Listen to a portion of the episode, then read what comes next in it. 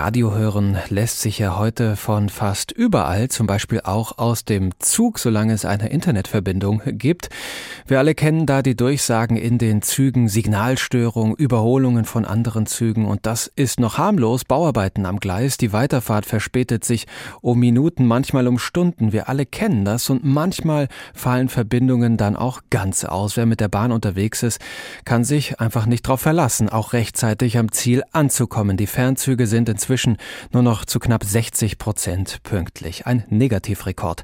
Die Zeit ist nur ein Problem. Es gibt weitere Mängel, nicht funktionierende Toiletten oder Klimaanlagen, geschlossene Bordbistros, defekte Türen und, und, und. Viele Kunden sind einfach verärgert. Die Bahn selbst begründet das damit, dass der dafür zuständige Bund das Schienennetz habe verkommen lassen. Der Betriebsrat dagegen macht ein anderes Problem aus. Die Bahn habe chronisch zu wenig Leute. Über diesen Mangel habe ich vor der Sendung mit Heike Moll gesprochen. Sie ist die stellvertretende Vorsitzende des Betriebsrates der Deutschen Bahn.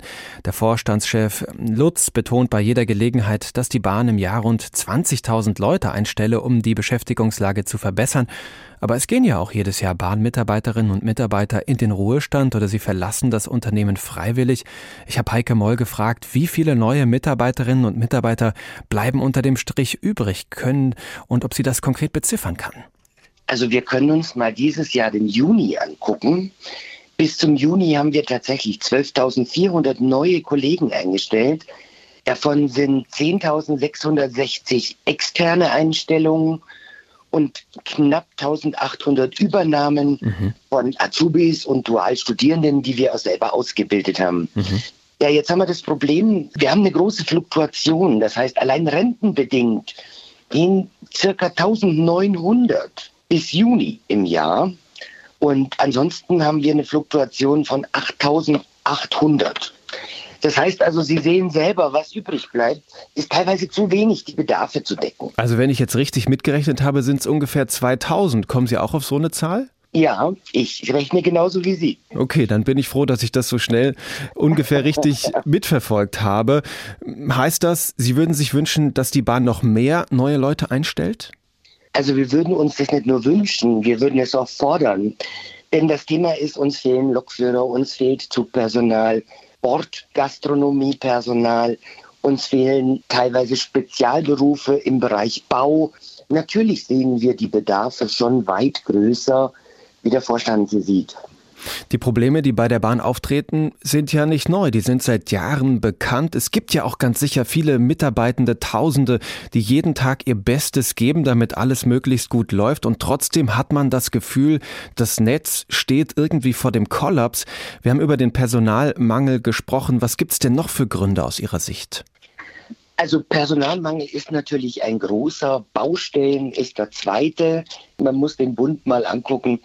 Laut Grundgesetz ist er zuständig für die Infrastruktur. Das ist bei weitem nicht passiert die letzten Jahre. Dann haben wir natürlich auch zu wenig Schiene für zu viel Verkehr. Das heißt, die Kapazitäten lange nicht. Auch hier ist schmählich vernachlässigt worden, neue Strecken zu bauen, Streckenerweiterungen und solche Dinge. Wie sieht es denn bei Ihnen aus? Sie vertreten ja die Arbeitnehmerschaft. Sehen Sie Ihre Möglichkeiten da ausgeschöpft, die Situation zu verbessern? Was können Sie noch tun? Also wir können in jedem Moment ständig darauf hinweisen, wir können mit Beispielen arbeiten, wir können ebenfalls Prognosen machen.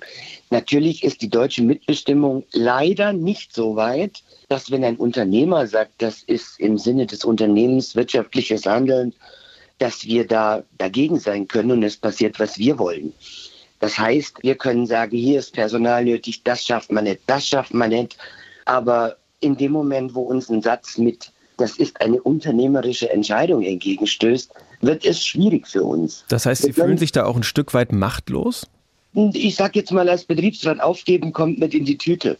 Denn wir zeigen seit Jahren darauf hin, wir haben auch dem Bund darauf hingewiesen, dass wir mehr Geld für die Schiene benötigen.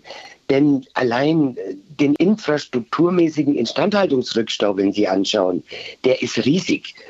Und die letzten anderthalb Jahre kommt ein bisschen mehr Geld, aber davor sind wir über Jahrzehnte hinweg tatsächlich sträflich vernachlässigt worden. Schauen wir mal auf den Vorstand, Frau Moll. Richard ja. Lutz ist seit 2010 Mitglied, seit 2017 ist er der Vorsitzende. Hat er genug gemacht? Ist es vielleicht an der Zeit auch, dass er abgelöst wird an der Spitze?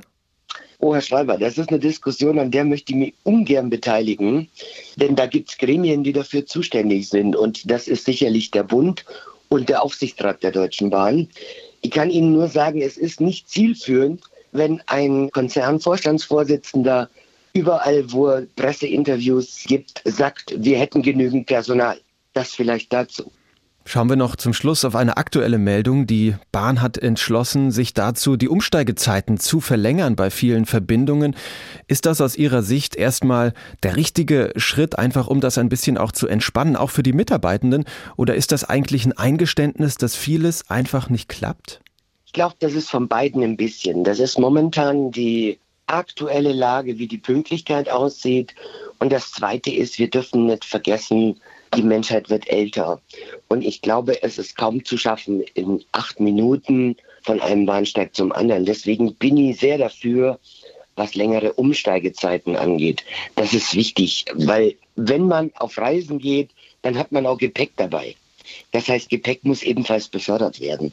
Und deswegen ist es nur sinnvoll, längere Umsteigezeiten zu haben.